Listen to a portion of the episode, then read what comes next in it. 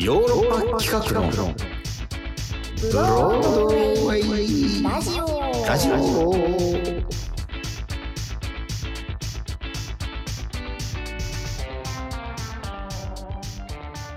はいどうも私ヨーロッパ企画で俳優やらやっております。長野宗則です。そして同じくヨーロッパ企画で俳優をやっております、うん、藤谷理子です、うんはい、KBS 京都 RNC ラジオ CBC ラジオを聴の皆様どうぞ。今週もよろしくお願いします。よろしくお願いいたします。何してたんですか、今日は？今日は、えっと、うん。東京公演の千秋楽だったの、この収録の日は。疲れ様、はい、お疲れ様です。楽。すごかったです。やっぱりその、千秋楽っていうことでお客様も、うん。毎回ね、あの、すごく拍手の熱量、うん。とても熱いものを感じるんですけど、今日ももうスタンディングでもう皆さんやってくださって、あの3回ねカーテンコールして、楽屋にみんなで帰ってたんですけど鳴りやまなくて拍手がありがたいことに、うん。あの、うん。もう一回行きますかみたいな感じでねあのだいぶちょ時間空いての4回目でお辞儀をして4回はいそっかいや今日いやリコちゃんがそうやって華々しいステージやってる時にね僕は、妻方の祖祖父祖父たちがいるとこに行って母様お父様のはいそうそうそうそうほんでまあ朝ごはんをまあどっかカフェで食べに行って。ならいいですね。んでで今息子がねあの、はい。恐竜にはまってるんで恐竜にあらあら。うん。むっちゃくちゃ恐竜にはまってるもう七夕の短冊にねあのー優しいティラノサウルスに会いたい。あ かわいい。書くかわいい、優しいティラノサウルスに合わせてあげたい、あタカラトミー。が出てるね。アニアっていう恐竜のおもちゃがあって、まあ、は口が動いたり尻尾が動いたりするやつーあらいいですね。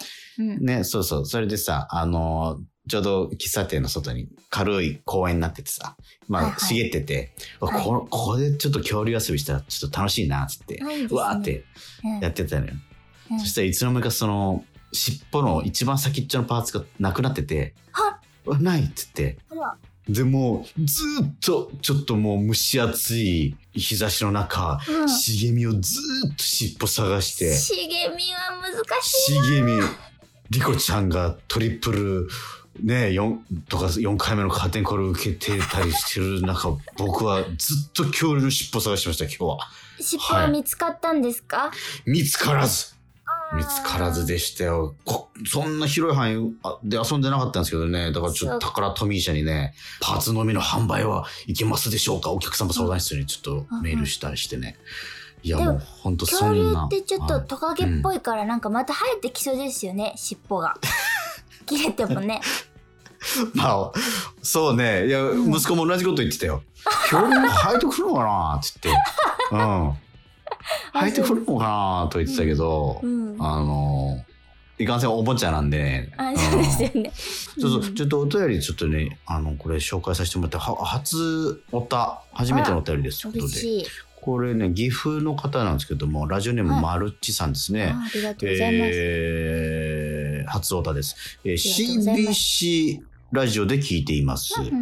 はい。ヨーロッパ企画のことをよくわからないのですが、同じ放送、うん、同じ放送局の芸人、中途リアルさんのラジオは京都のラジオで聞いています。なるほど。はい。で、KBS 京都制作だと思ったのですが、ヨーロッパ企画さんが制作しているのですね。せっかくなので、KBS 京都さんのスタジオで放送してほしいと思います。なるほど。はなるほど。ありがとうございます。い。うん。いや、そうなんですよね。僕らは本当これリモートで自宅で撮ってるんだよね、それぞれね。そうなんです。まあ、ヨーロッパハウスで撮ったりもしてたんだけど、はい。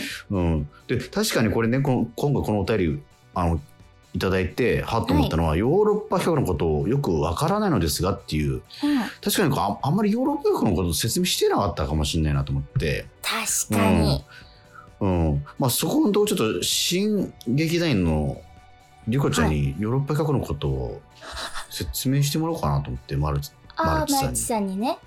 うん。ああ、ヨーロッパ企画、そうですね。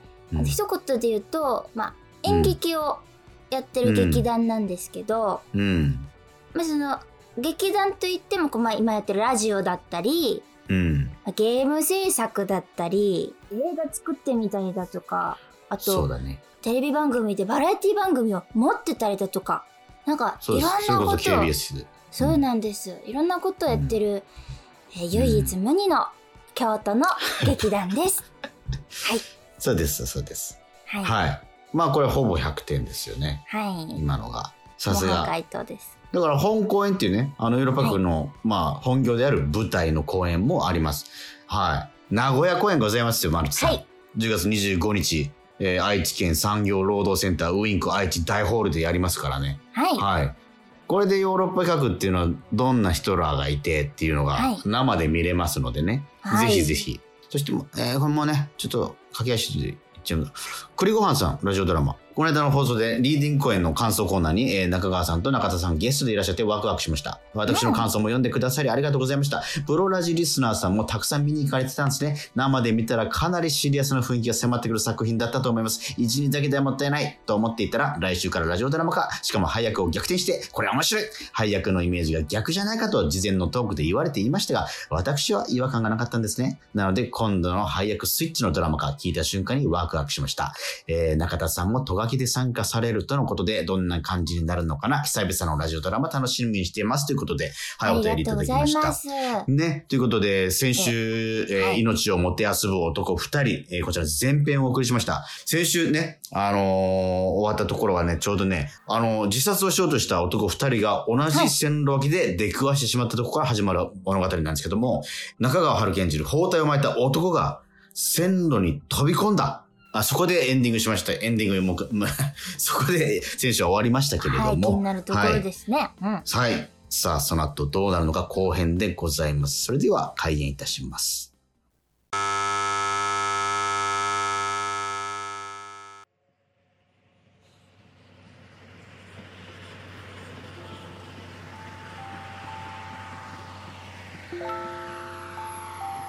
話してください。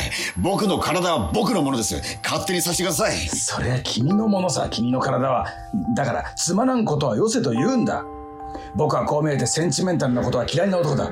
死なしていいものなら死なせるさ。バカしっかりしろ。それじゃあ、あなたはどうなさるんです？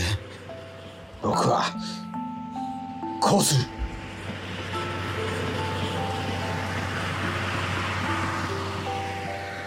やったな。とうとうやりやがった。チクショ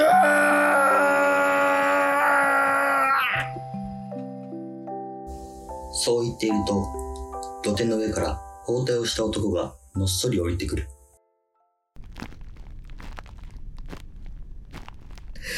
なんだ。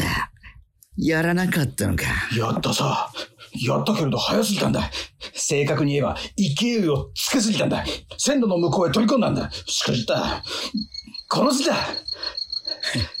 だから僕に先へやらせればいいのに。そうはいかんさ。君に先へやらした僕の顔が立たん。君の自殺には僕は反対なんだ。見て見ないふりはできない。僕は自分のことさえどうでもよけりゃ、君を家へ送り届けるなり、警察へ引き渡したりするところだ。しかしそれができない。君が僕の言うことを聞かない以上、君のやりたいことは僕のいないところでやりたまえ。場所も、ここと限ったわけじゃないんだろうから。ここを先へ見つけたのは僕なんだ後先の話をしてるんじゃない。僕が生きている間、君を殺すわけにはいかないから、そう思いたまえ。じゃあ僕を生かすためにあなたも生きることを考えたらどうです？それなら話はわかるそうか。君は本当に死ぬ気はないんだな。そうだろう。それでよかった。それならそれでこんなところにいつまでもいるのはよしたまえ。もう君遅いぜ。今のが10時の浜松行きだ。死ぬ気がないのはあなたのことでしょう。鉄道自殺のやり損ないなんていうのはあんまり流行らないからな。よし。そんなら見てろ。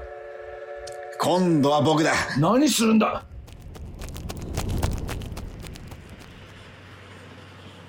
とうとうやりやがった。本当にやりやがった。ちくしょう。こいつは、やっぱり後じゃ具合が悪い。こうつぶやくが図らず、土手の上を見ると、メガネをかけた男が目をこすりながら、とうとうと降りてくる。おや？こいつもすれ違いか？ダメだ。貨物列車だ。貨物？ああ、いって、ああ、すすが入りやがって。こいつが、あとても痛い。ああ、いたたたたたたた。ああすいませんが、ちょっと見てください。見るのはいいが、この明かりじゃ君。んだら、もっと上を向きたまえ。そう、まぶたに力を入れちゃダメだよ。ああ、ありましたか。あ右の方ですよ。いや、見えるもんか、これじゃ。さあ来た。一人でゆっくり取りたまえ。い痛い痛い痛い。誤傷だから、こいつを取ってからにしてください。だって君、見えないものを取れたってそれは無理だろう。痛いついでにそれじゃ人思いやってきたまえ。ちょうどいいや。そんな無茶なことを言わないで、どうかしてください。これじゃどうすることもできやしない。弁当の殻が二人の傍らに飛んでくる。綺麗に食ってやら。あいただ。あいただだ。さあ、早く。だら、厄介な男だな。ハンケチかなんか出したまえ。ポケットに入ってるやつを出してください。これでいいの？おや、なんか出たぜ。写真だな。どれ？なるほど。これか。桃割れだね。いや、これは素敵だ。どうだい？この笑い方は。さあ、そんなことを後にして。まあ、待ちたまえ。これが第一じゃないか。しかし、いい目だなこれだけの目は君、ちょっとないよ。そうでしょうか。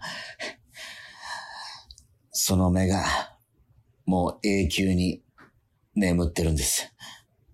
この目がね。惜しいことをしたもんだな。この口元だって大したもんだよ。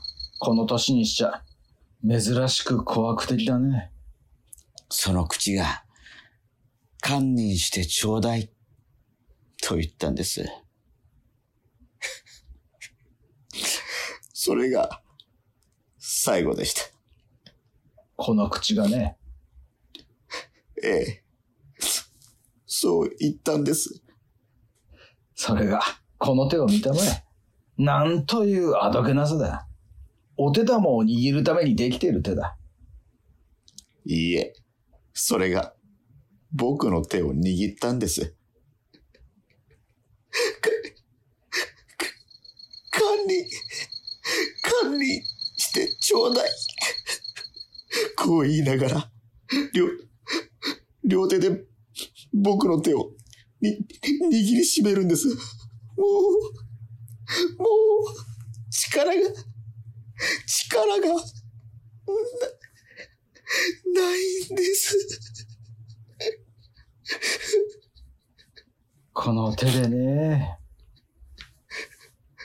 ちくしょう。涙みたいなものが出てきやがる。僕は、こう見えて、人一倍物事を考えるたちなんです。この決心をするには、それだけの理由があるんです。これじゃなるほど無理もない。君にとっちゃ生きているということは無意味だ。そういうこと、僕なんかは何と言ってもまだ問題はこれからなんだ。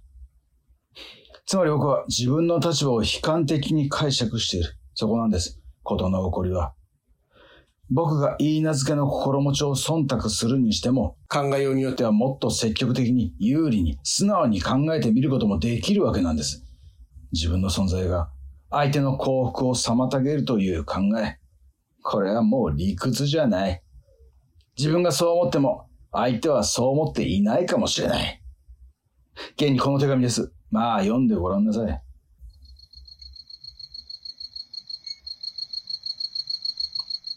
見えませんか？こう書いてあるんです。お手紙拝見いたしました。あなたは誤解していらっしゃるんです。そら、あの時は、ただなんとなく涙が出ました。泣くということがそれほど単純な気持ちからだと思っていただいては困ります。一番心配していたあなたのお目が元の通り完全に見える。そうなったことだけでも泣きたいほど嬉しいのです。お顔の傷が何です？あなたの肉体がもし私にとって大切なものであるなら、それはただあなたのお心がそこにあるという目印としてなのです。お別れしていた5年間、20歳の春から25の秋まで私はあなたのお写真を一度も出してみませんでした。今だから申します。それは物を言わない影、心に触れられない姿がどんなにつまらないものかということを知っていたからです。あなたはやっぱりドイツにいらっしゃる。ベルリン大学の研究室でせっせと勉強していらっしゃる。そう思っているだけがせめてもの慰めだったのです。時たまくださるあの電報のようなあのお箸書き。あれがあなたのお声、あなたからの愛の言葉だったのです。あなたという方は私には一つの神秘な存在です。いつでも何か考えておいでになるあのお顔は決して女に親しみを感じさせる顔ではありません。ですから私はあなたがあなたのお書斎で何かお仕事をなさるその時を選んであなたの後ろ姿をいつも見に行くことにしていました。両手で頭を抱えて本を読んでおいでになる。その首筋から肩へ、肩から腰へ、その余念のない後ろ姿の、そこから感じられる落ち着いた息遣い。お笑いになっては嫌ですわ。ただそれだけが私のものという気がしたのです。それとあのお声、今もちっとも変わらないあのお声、みーちゃんお茶っておっしゃるあのお声、あれも私のものよ。ここだけ世で結んである。関心な方ですね、その方は。しかし、どんなものですかね。そいつをそのまま受け取るのは、なるほど、虫が良すぎますね。聞いていても胸が詰まる。それだけ、その手紙の一句一句には苦しい努力が隠されている。あなたとしてはやっぱり、その方を自由にしてあげる義務がありますね。それでよく事情がわかりました。あなたは、生きていちゃいけない。どうして世の中の女はもっと冷酷にできていないんでしょう？君のこの娘さんにしても、僕のこの言い名付けにしても、あんまり温かすぎる。僕たちを苦しめるのはその温かい心なのです。少なくとも、その思い出なのです。そうとばかりも言いません。随分冷たい心を持った女もいます。そういう女は男を悩まさない。男が悩まされない。一度ある女の温かい心に触れたら、その女がどんなに冷酷な態度を示そうと、男の心は、その女から離れきることができない。それはつまり、女というものが優しすぎるんです。生まれつき温かい心の持ち主なんです。僕はつくづくそう思いました。そうして、その女のうちでも、僕の言い名付けは特別な女なんです。まあ、この手紙をしまいまで読んでごらんなさい。ええもう分かってます。わかってるでしょう。わからなければ嘘だ。何と書いてあります。あなたがご自分の姿をそれほど醜いとおぼしめすなら、私も自分が醜くなるように努めます。世間に対してならばどんなことでもします。墨を顔に塗って外へも出ます。しかし、私は女です。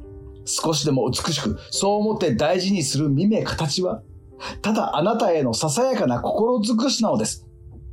私が美しくないということは、あなたに才能がないということほど恐ろしいことなのです。二人にとって恐ろしいことなのです。それ以外のことは、ただ心と心との問題です。私の空っぽな頭を、あなたは軽蔑もしずにいてくださる。あなたのお顔やお姿を、それが私に敵意を示したものでさえなければ、なんで美しいとか醜いとか申しましょう。どうです？ここに至って僕はもう返す言葉がない。僕はこれでも不幸でしょうか？僕は何を苦しんでいるのだ？僕はなぜ死ななければならないんだ？そこが男の意地ですよ。与えるというものを受け取ってはならないことがある。あなたは世間の男のようにエゴイストではない。エゴイストでありたくない。そういう信念を持っておられればこそ、こういう決心ができたのです。しかし、実に偉大ですよ、その辺は。だが、君のように純な気持ちじゃない。そこが僕自身も不満なんです。堪忍してちょうだい。桃割れの少女が死に及んで若い恋人の胸元に囁いたこの一句は男一人の命には変えられない。君が、それはいつのことだか知らないが今夜まで生き延びていたこと、そのことがすでに不思議なくらいだ。幻を追う者は山を見ず、谷を見ず。まして記者くらいなんだ。そんなことはありませんよ。僕なんかこそ、いわば自由なんですからね。その幻なら幻を絶えずこうして頭の中に描いていること、それがもう一つの意義のある生き方なんですからね。僕たち二人の間には、例の一件を除いては何も暗い思い出というものはない。最後までの一月は、その中でも楽しい、そして静かな、初恋の思い出にふさわしい朝夕でした。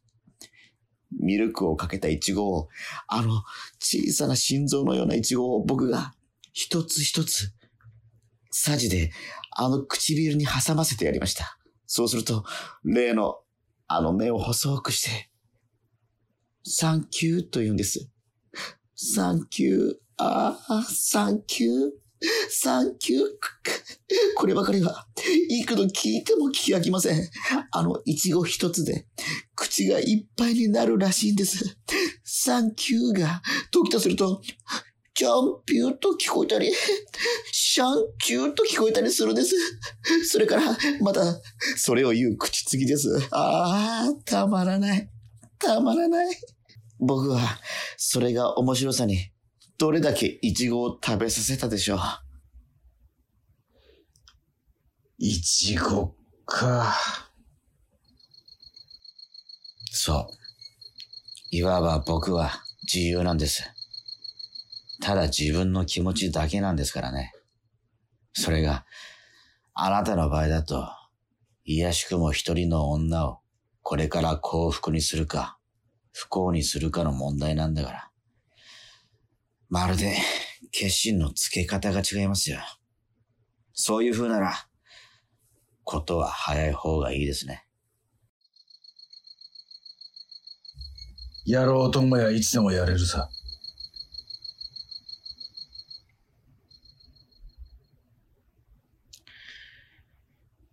しかし、やっぱり話は聞いてみないとわからんもんですね。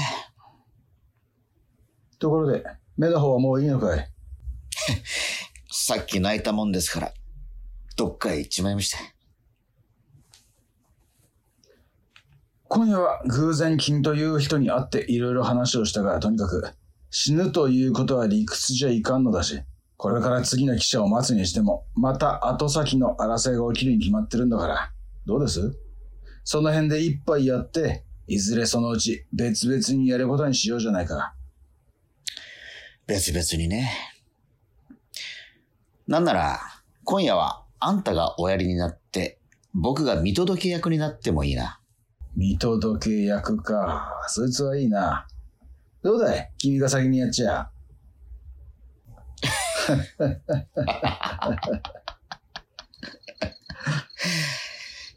しかし、笑い事じゃない。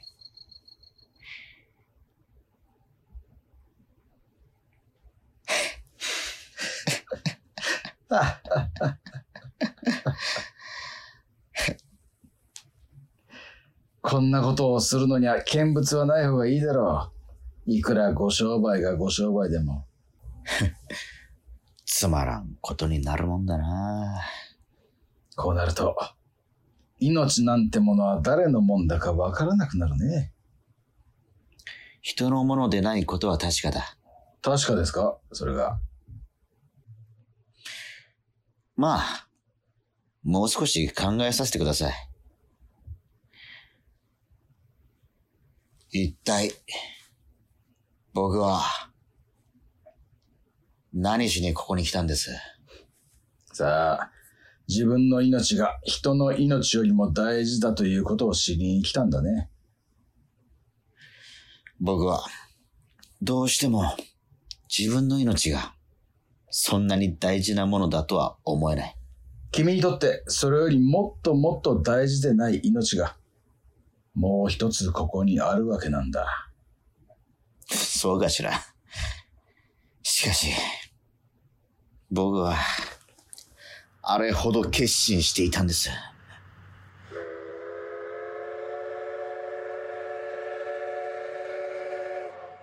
じゃあ、その決心を断行したまえ。さあ、僕がいて邪魔なら僕は帰るよ。それとも元気をつけてあげようか。その写真をください。そうだ。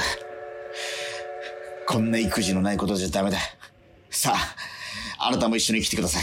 一緒に死にましょう。そう言わずにまあ君からやりたまえ。僕は急ぐ必要はないんだ。いろいろ計画もあるしするから。なんです今になって卑怯な。え卑怯なのは君のことだ。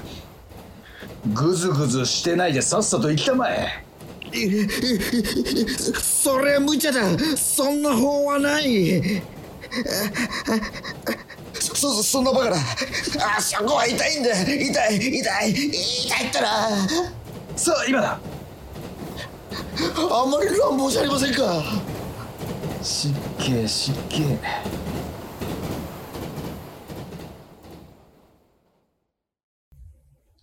もういいだろう、君。さあ、そろそろ引き上げよメガネをかけた男、機械的に立ち上がり、ふらふらと歩き出す。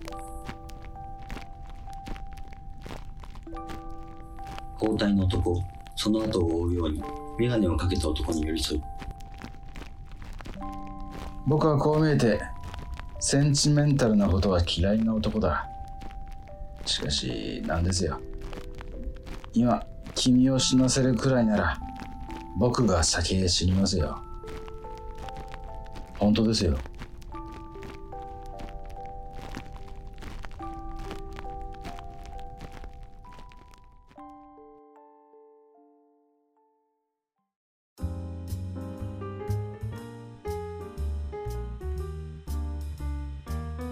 聞いていただきました。あー命をもって遊ぶ男二人後編でございました。はいえーキャストを紹介します。メガネをかけた男は長野宗則、包帯を巻いた男は中川春樹、そして戸書の朗読はえー中田歩でございました。はい。これで、えー前編後編で完結でございます。はい。じゃあ、エンディングです。はい。で、お便り宛先行きましょうかね。はい、いつでもお便りお待ちしております。宛先は全部小文字で europe.brodway.gmail.com ヨーロッパ .broadway.gmail.com です。聞き取れなかった方はヨーロッパ企画のホームページやツイッターをチェックしてください。ポッドキャスト、YouTube、そちらの方にもね、あの、完全版とか載ってますからね、はいそっちを聞いてみてください。ぜひ。はい。といったわけで、ヨーロッパ局のブロードウェイラジオ、また来週もお楽しみに。さようなら。